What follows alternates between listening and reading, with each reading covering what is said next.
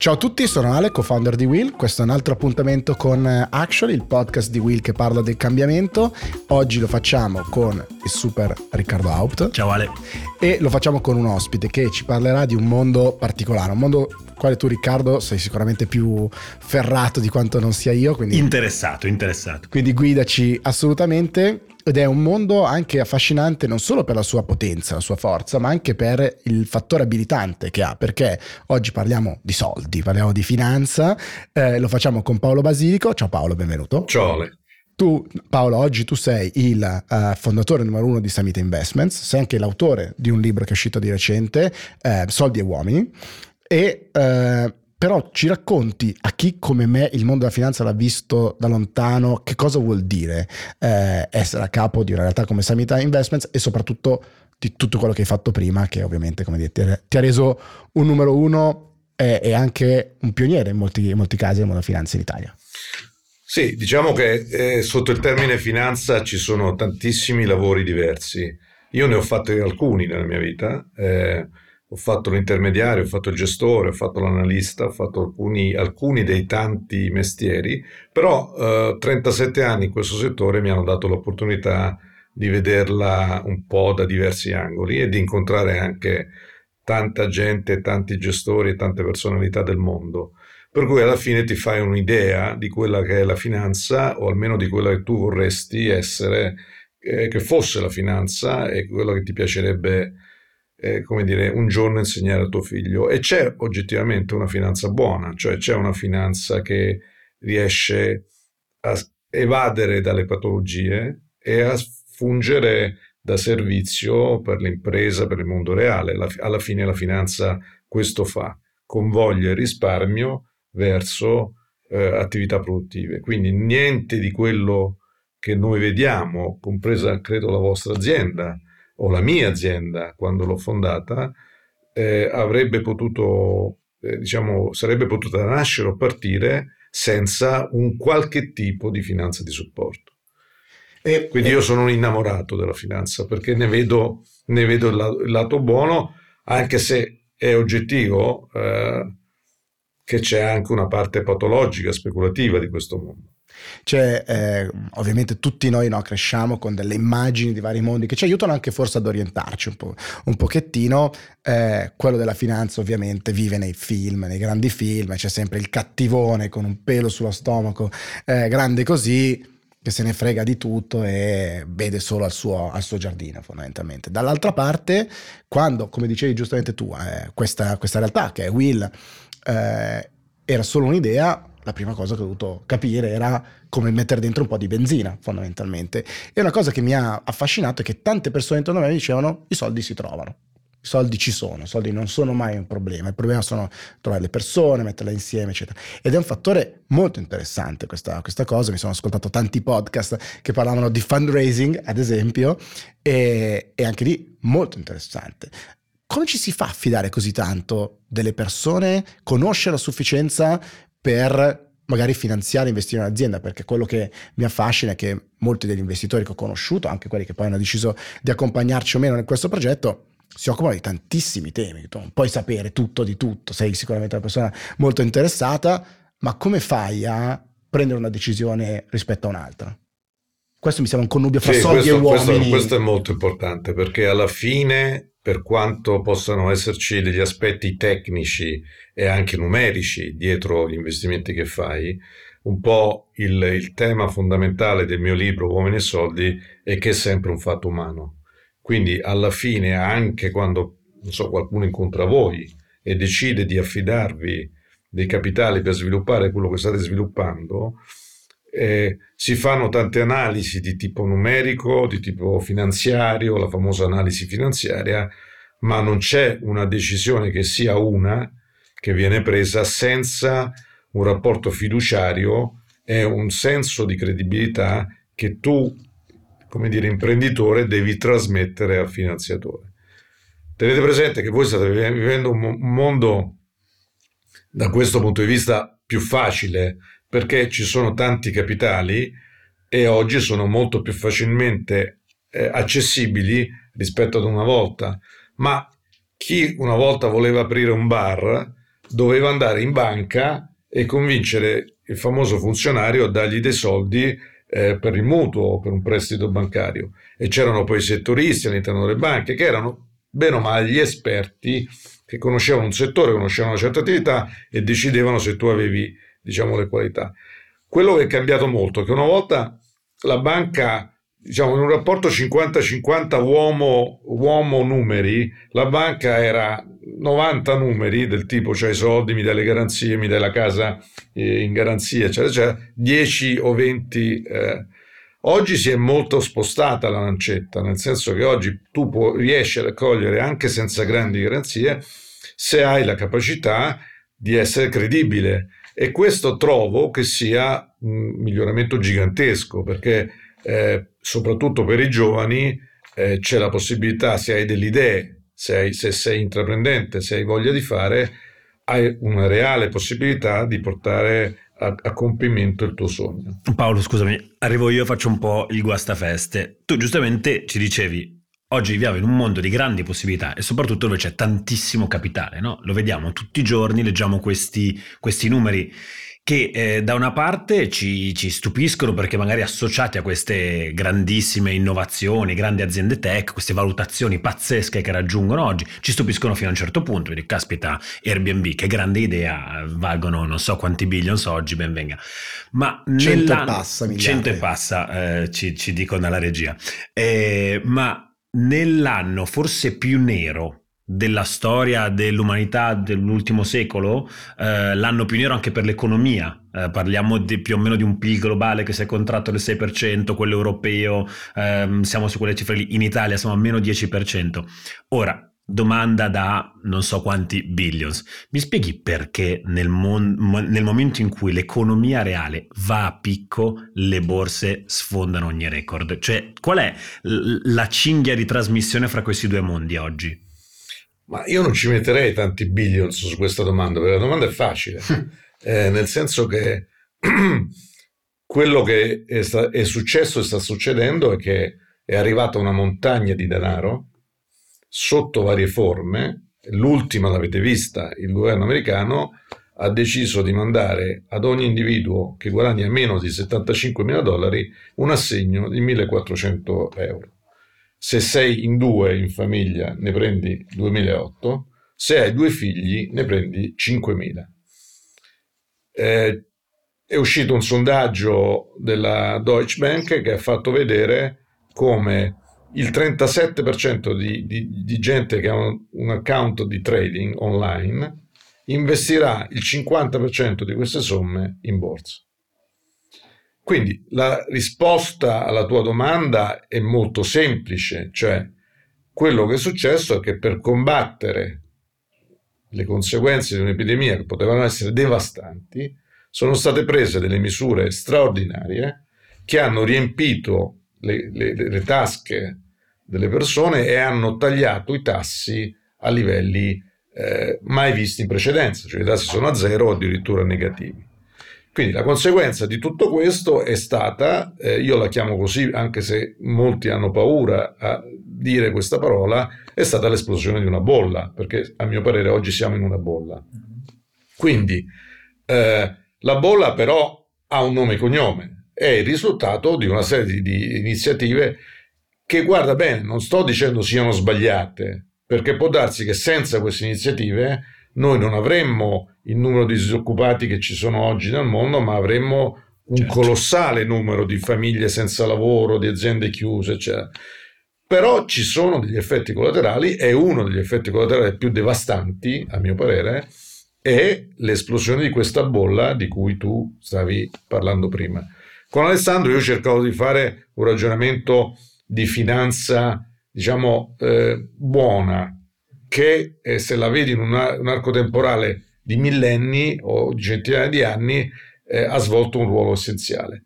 Ma purtroppo, come tutte le cose, anche questa, diciamo, eh, funzionale eh, capacità del, del, denaro a volte si perde o, si, eh, o è come se impazzisse, come una maionese impazzita. Siamo in presenza di una maionese impazzita oggi. Non durerà, non sappiamo quanto durerà, ma non durerà eh, probabilmente a lungo, però oggi, e lo vedi da mille, poi forse ne parleremo, lo vedi da, da mille esempi e circostanze, oggi non c'è alcun dubbio che questo ammontare di denaro è entrato come in un flipper, no? Impazzito, che spara palline da tutte le parti e queste palline oggi finiscono sulla parte immobiliare, domani finiscono sul Bitcoin, dopodomani finiscono sugli NFT e, e hai questo mondo che sembra non abbia una logica. Eh, in verità, ripeto, la, la, risposta alla domanda è facile, è molto più difficile, quella da 1 billion riguarda quanto tempo durerà questa cosa. Ecco, una cosa che a me affascina sempre è quella di provare a capire il contesto no? in cui accadono le cose. 2007-2008 le cose incominciano ad andare maluccio, diciamo così, ehm, nelle, nei mercati internazionali e un sacco di soldi si spostano dalla East Coast eh, e, lo Stock Exchange e vanno verso la California e incominciano ad arrivare le start-up che diventano scale up, che diventano miliardi di dollari perché tanto facevano molti più soldi di qua piuttosto che su un mercato che andava così e così. Primo, primo aspetto interessante che ha creato un trend che si è portato dietro forse anche un po' di moda in un certo senso. L'altro aspetto è quello che dicevi tu prima, cioè cosa ti chiede la banca per darti dei soldi.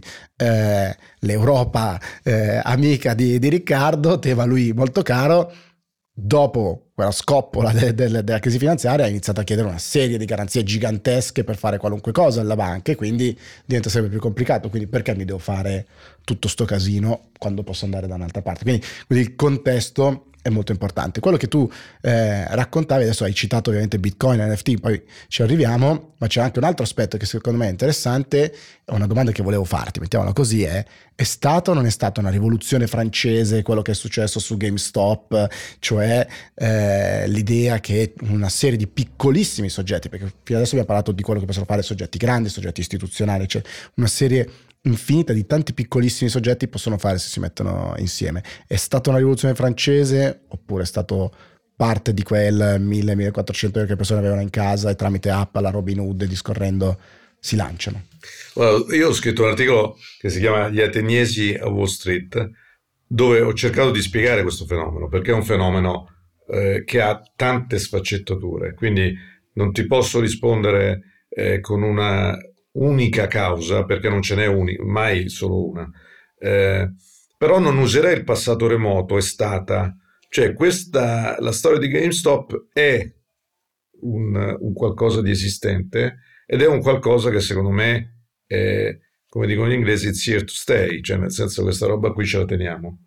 Perché questa cosa qui è una combinazione di tanti soldi in circolazione, e ci siamo detti che siamo in quel mondo lì, di tecnologia, perché tu oggi puoi con un conto online da casa essere un operatore anche straordinariamente sofisticato, di social, perché ovviamente queste, eh, questi episodi sono attivati e movimentati attraverso delle piattaforme social a cui aderiscono milioni di persone. E poi c'è un aspetto che non so se si può dire, ma insomma, passatemi il termine, di incazzatura, perché c'è un, una particolarità rispetto al passato in questo mondo di bolla che stiamo vivendo, che è l'incazzatura. Cioè, tu vedi in rete un odio verso i ricchi, verso eh, i, i, potenti, i potentati, verso i famosi poteri forti, eccetera, che oggettivamente non ha niente a che vedere con quello che noi abbiamo visto nel 2000, quello che noi abbiamo visto in altri tipi di bolle. Quindi c'è un aspetto, secondo me, rivoluzionario in questo. Eh, probabilmente, ma questo come succedeva nell'antica Grecia, dove c'erano i demagoghi che erano quelli che poi guidavano il popolo un po' dove gli pareva loro, per, per i fini propri o per chi, eh, diciamo, li pagava, probabilmente c'è anche in questo mondo, ci sono i demagoghi, cioè ci sono delle persone che sfruttano la possibilità di accedere a milioni di individui e di guidarli sulle prede che loro ritengono più opportune in maniera strumentale. Però noi non dobbiamo dimenticarci quest'odio, perché l'odio è frutto di una sensazione di disagio. Tu ho sentito prima, ce l'hai con l'Europa, eh, ma l'Europa è diciamo, la testimonianza più evidente del distacco che c'è tra cittadino eh, barra eh, diciamo risparmiatore, visto che stiamo parlando di finanza, e, e diciamo governo, perché il governo europeo in verità non risponde, come sapete, veramente a un Parlamento ed è, è, è, diciamo, è, chiaro che tutti noi sentiamo, lo sentiamo molto distaccato, no? come una cosa un po' estranea a noi. Ecco, questo discorso c'è nella storia di GameStop ed è una cosa, secondo me, che non va sottovalutata, perché è una cosa molto eh, importante, delicata e potenzialmente pericolosa. Ma se posso, eh, giustamente fatto, giustamente, adesso lo vediamo, giustamente fatto parallelismo con l'Unione Europea. L'Unione Europea del cui deficit democratico si parla ormai da, da decenni e quindi eh, cosa è stato? Eh, sono stati fatti importanti passi avanti, il Parlamento europeo è diventato elettivo, la Commissione europea, il meccanismo di nomina del Presidente della Commissione, del, della Presidente della Commissione europea modificato, diciamo che si è un po' avvicinato a una sorta di, di, di mandato in qualche modo eh, popolare. Ecco, deficit democratico eh, dell'Unione Europea, l'Unione Europea fa, prova a fare quello che sta facendo in questo periodo. La finanza, c'è un deficit democratico, è è ipotizzabile parlare di finanza democratica oppure sono proprio due parole, quella di democrazia e finanza, che non c'entrano l'una con l'altra e niente, mettiamoci l'anima in pace perché eh, questa cosa che tutti possiamo partecipare un po' anche lì al governo di quella cosa forse è una... Beh, forse era l'idea alla base di Bitcoin, nel senso che più che democratica era decentralizzata by definition, no? quindi tolgo un soggetto al centro e la metto, e la metto in mano a tutti democratica, poi insomma qua al netto della tua ringa pro-Europa che, eh, che, che, è sempre apprezzabile, quindi è interessante sapere cosa, cosa, pensa Paolo, forse democratica ma anche decentralizzata sarebbe interessante come, come ulteriore aspetto. Allora, il termine democratico è sempre un po' complicato, no? nel senso che per democrazia si intendeva il voto di tutti, eh, poi in verità, come sapete, nella storia poi la democrazia non c'è quasi mai stata, Se, eh, hanno cominciato gli americani del 1800, perché prima è sempre stato piuttosto liberalismo o altre forme. Ma questo per dire che la finanza di per sé è un'oligarchia o al massimo una democrazia eh, che vive di rappresentanza e di delega.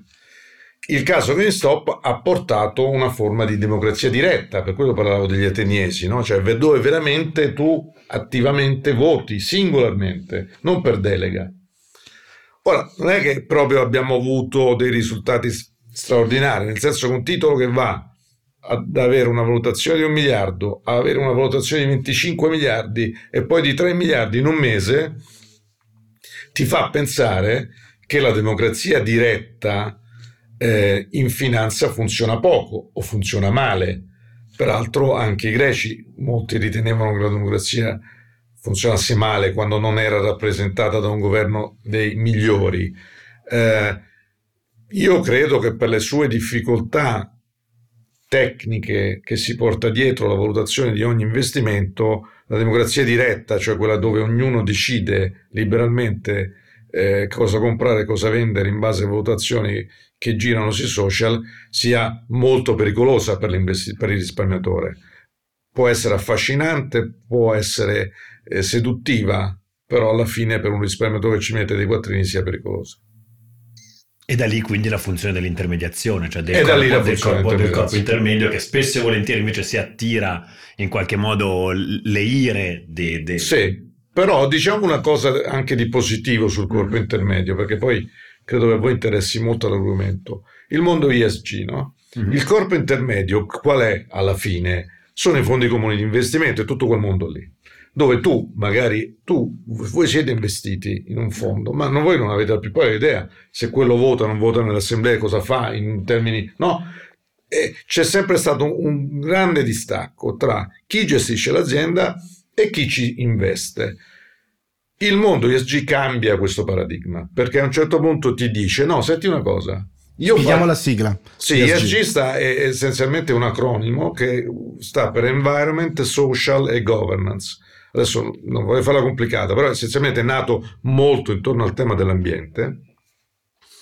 Adesso si sta spostando anche molto intorno al tema del social, cioè per esempio pensiamo al meccanismo delle quote rosa che è stato criticato all'inizio di per sé, non è meritocratico, però ha funzionato perché ha rotto eh, diciamo una un, un, club, un circolo chiuso e ha consentito un po' alla volta di, di, apprezzare, di avere delle donne in gamba, di apprezzare di avere un contributo diverso nei vari, nei vari governance. E devo dire che da questo punto di vista l'Italia non sta facendo male, ci sono paesi molto più blasonati di noi dove il discorso eh, ancora della differenza di genere è molto, molto spiccato. Io mi voglio ricollegare solo a quello che dicevi prima su ESG, eh, BlackRock, il fortissimo, la fortissima funzione di vettore del cambiamento che anche la finanza sta avendo, potrebbe avere negli anni a venire, eh, però a questo punto tiriamola fuori questa parte di Bitcoin, un po' volevamo andare a parlare, almeno Iale era un po' che chiacchieravamo di questa cosa. BlackRock, per esempio, eh, una delle aziende, in questo senso forse considerata fra quelle eh, nel paradosso un po' fare buoni oggi della finanza, quelli che guidano questo cambiamento della finanza verso la finanza sostenibile, eh, investe tantissimo in Bitcoin. Eh, tue considerazioni personali su Bitcoin, quello che sta succedendo sui Bitcoin e poi naturalmente c'è anche questa piccola contraddizione. Noi recentemente abbiamo parlato di Bitcoin su, eh, su Will per vedere anche quanto per esempio l'attività di data mining sia una attività a livello ambientale più impattanti, cioè i Bitcoin oggi consumano all'anno la stessa energia che consuma l'Argentina, che è un dato che fa abbastanza specie. Certo. Su questo volevo, volevo, un po' sentire. Ma da dove vuoi partire? Perché sui Bitcoin possiamo prenderla da diversi angoli. C'è un mondo che è quello delle valute digitali che sta sicuramente prendendo piede. Come sapete ci sono dei progetti da parte delle banche centrali di sviluppare delle valute digitali, c'è un progetto molto importante di Facebook, sempre in questo territorio, e poi c'è tutto il mondo delle cryptocurrencies. Quindi da un punto di vista tecnologico non c'è alcun dubbio che di nuovo questa è una cosa destinata a rimanere e a svilupparsi e non è un, non è un episodio di bolla. Poi c'è un tema di valore, cioè quanto vale un bitcoin. E da questo punto di vista possiamo fare un paradosso, possiamo ricorrere a un paradosso. Tu devi contestualizzare il mondo in cui siamo e devi dire, ma siamo in questo mondo di bolla che abbiamo descritto prima, con tutti questi soldi in giro, eccetera, eccetera. Sì, Qual è lo strumento migliore per partecipare a questa bolla? La risposta è il Bitcoin. Perché? Perché non ha un valore intrinseco, mentre su Tesla noi possiamo arguire che Tesla magari non vale eh, 100 volte il fatturato, 1000 volte gli utili, non vale quella roba lì, però tu c'hai un valore attaccato per le aziende, per le, per le obbligazioni, per le azioni, che diciamo, facilmente calcolabile. Poi puoi, puoi decidere se pagarne tanto o poco, però è facilmente calcolabile perché è legato ai dividendi, agli utili, eccetera. Il Bitcoin no, cioè il Bitcoin da solo quanto vale? Zero. Facile, la risposta è facile, zero. Allora, in un mercato in bolla, uno strumento che vale quanto è disposto a pagare il compratore è lo strumento perfetto, perché se il bitcoin oggi vale 50.000 dollari, io non ti posso dire, per me 50.000 dollari, come sapete girano voci, e rumors, cioè stime che parlano di 300.000 dollari, 400.000 dollari, 150.000 dollari. Who knows? Cioè, è, è, è qualsiasi valore, perché è il valore a cui è disposto a pagare il compratore.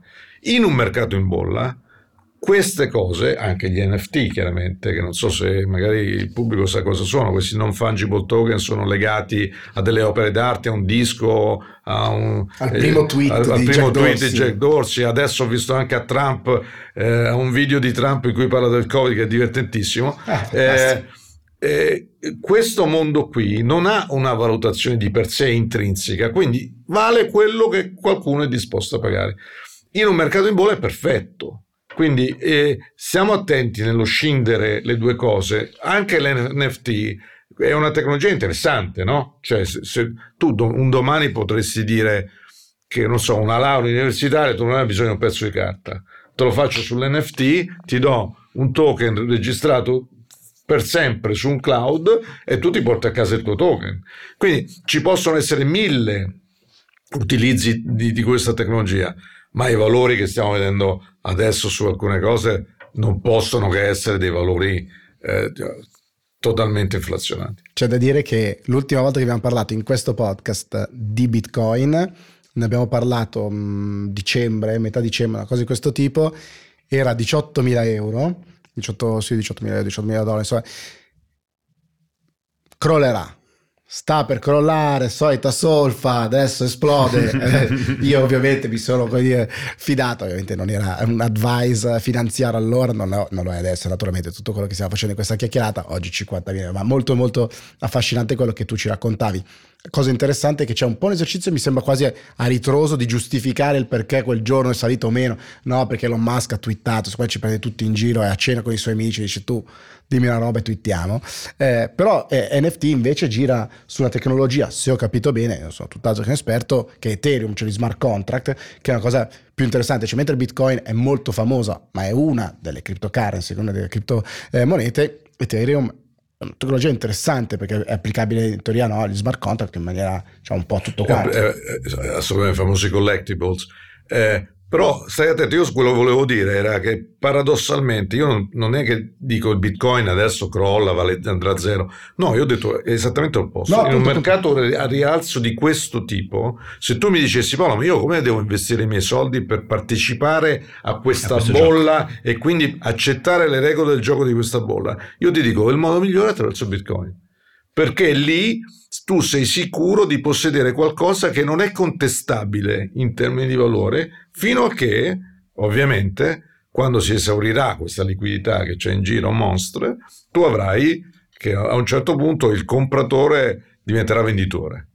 E a quel punto ovviamente no, non hai la più pallida idea dove, dove, andrà a finire. Ecco Paolo, però que- allora a questo punto giochiamo, giochiamo e, de- e, descriviamola questa apocalisse. Cioè, perché gente come me Ale che questi bitcoin non li ha presi, in questo momento è lì che ogni giorno si sveglia al mattino, ci sono caduti o non sono caduti? Eh, non sono caduti. Ieri, ieri era il giorno giusto per prenderli, oggi è troppo e tardi. siamo sempre lì. Però allora, spieghiamo, no? perché poi non tutti sono, uh, hanno la tua esperienza questa bolla si sta gonfiando, no? quindi questa bolla cresce, cresce anche uno di questi indicatori, anche il valore di queste, di, queste, di queste, valute che in parallelo, essendo lo strumento ideale per giocare con la bolla, continuano a salire di valore.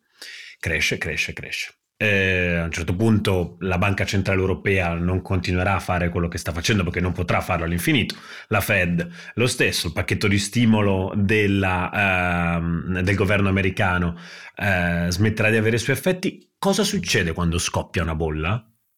Beh, le bolle quando scoppiano sono sanguinolente perché quello che succede è che non ci sono più compratori. Cioè, eh, io ne ho, viste, ne ho viste alcune sulla mia pelle e siamo arrivati al punto di non rispondere al telefono, cioè nel 2008, eh, come sapete, se leggete anche diversi libri, la famosa Big Bet e compagnia, gli operatori staccarono i telefoni per evitare di dover rispondere e accettare in qualche modo, anche a prezzi net- nettamente più bassi, ma comunque di essere costretti a fare un bid, cioè una proposta di acquisto. Stacchi il telefono, cioè vuol dire che tu quello che hai in mano in quel momento non ha, non ha, valore, nel senso che non c'è neanche uno che dice senti il bitcoin vale 50.000, te lo compro a 1.000. No, perché non c'è neanche un bid a 1.000. Que- questo, questo è lo scoppio della bolla, questo è il panico, è la realizzazione del fatto che quello che tu avevi immaginato essere il tuo patrimonio in quel momento non vale meno 10 o meno 20. No, non vale, nel senso che non è liquidabile. Questa sensazione vi devo dire che è terribile, terribile, perché è un, un vero panico, si chiama panic selling, per quello, perché tu realizzi che hai una cosa di carta. Non è che c'hai un, una cosa reale che comunque in qualche modo te la mangi. O, Col bitcoin manco la carta. Eh, manco la carta. Eh, quindi è, è, una sensazione orribile. Poi chiaramente tutte le bolle trovano un loro pavimento, no? Però eh, diciamo il, il, il, eh, lo scoppio della bolla è una sensazione, è un'esperienza che non auguro a nessuno. Io poi mi sono letto per quello che ho fatto di mestiere molte delle bolle antiche eh, e hanno tutte le stesse caratteristiche. Cioè quando John Law durante la rivoluzione francese, cioè prima della rivoluzione francese, decide perché il governo, la monarchia francese era fallita, non sapevano come raccogliere questi soldi. Questo si inventa la moneta cartacea e la Lega poi, visto che i francesi avevano delle, delle colonie, la Lega tutto quel mondo delle colonie che a quel momento era in crescita folle e fanno questa società del Mississippi e danno a chi compra i titoli di Stato, diciamo, gli danno anche delle azioni di questa cosa. Euforia popolare, questi titoli, no? partecipiamo anche noi finalmente alla ricchezza delle Indie, c'era il caffè, le cose, tutte cose che andavano su ogni giorno, eccetera, eccetera. Improvvisamente, quando i primi, diciamo, francesi eh, smart al tempo, chiamiamoli così, vicini al governo, si accorgono che questa era una bolla, che non c'era niente di sostanza e che non erano in grado di ripagare queste cose andarono in banca a ritirare e a un certo punto dal decimo francese che arrivò in questa banca, la banca chiuse lo sportello e disse non siamo in grado di ripagare. Questa sensazione adesso nel mondo moderno è un po' diverso, però il concetto è lo stesso, cioè quello che tu c'hai in mano io non te lo posso ripagare eh, e devo capire a che prezzo te lo ripago. E, è una sensazione orribile perché, ti ripeto, tutti noi siamo sempre psicologicamente convinti che il nostro patrimonio vale quello che oggi ci dice uno schermo. Eh, purtroppo non è così. Senti, per andare in chiusura, eh, da una parte, mentre parlavi, ho notato che su, sugli scaffali eh, intorno a te c'è un libro che ho comprato, mai aperto, forse avrei dovuto diversi anni fa, eh, Handbook of Blockchain, Digital Finance and Inclusion, che direi che sono alcuni dei temi che abbiamo, che abbiamo toccato oggi. Eh, ci consigli un libro da leggere? Allora, c'è un libro sull'investire che si chiama The Intelligent Investor, non c'era un'edizione italiana e ho, tro- ho cercato di farlo tradurre non è stato facile perché ci sono 600 pagine di un libro del 1949, quindi gli editori mi dicevano ma queste, se vendiamo 20 copie di sta roba getta... e ho trovato la Epli che devo dire è una casa editrice molto attenta sui temi della formazione e mi hanno detto noi lo facciamo. Quindi io ho fatto, diciamo, l'ho curato e l'ho... Di Benjamin Graham. Di Benjamin Graham. Questo libro esce e entra nella classifica del top 10, è stato primo anche per diversi giorni, entra nella classifica del top 10 della saggistica in Italia, dove oggettivamente noi ci guardavamo stupidi dicendo ma c'è qualcosa che non va. Il che vuol dire che però questo è un argomento interessante per le persone, per quanto l'educazione finanziaria, come sapete, siamo gli ultimi in classifica, tutte queste cose qui. Però alla fine c'è interesse, soprattutto da parte dei giovani, delle donne, cioè di chi tradizionalmente magari si, si, è sempre meno occupato del patrimonio familiare, oggi c'è interesse. Quindi se proprio ti dovessi dare un consiglio ti direi di iniziare da lì. Ma tu Paolo non lo sai, ma noi abbiamo in qualche modo contribuito forse a questa bolla di Intelligent Investor perché è stato il premio di uno dei quiz meravigliosi che dirige il nostro ah, eh, Ale e come premio c'era appunto di Intelligent Investor recentemente qualche fortuna bello, è una... 600 sì, sì, l'abbiamo fregato il vincitore perché lui vedeva solo la copertina quando poi ho fatto vedere che era 600 pagine si era un attimo ritratto però so. può darsi che quello che l'hanno comprato non, avevano, non tutti l'hanno realizzato però alla fine io trovo che sia una bella cosa no? Che un libro così eh, comunque sia stato venduto tanto. Assolutamente. Questa chiacchierata per quanto mi riguarda è stato super interessante, se avrai voglia Paolo di tornare a trovarci. Grazie, mi ha fatto piacere. Molto, molto bello, grazie di nuovo. Grazie a voi. grazie, grazie, grazie, grazie, grazie, Ciao, grazie, grazie.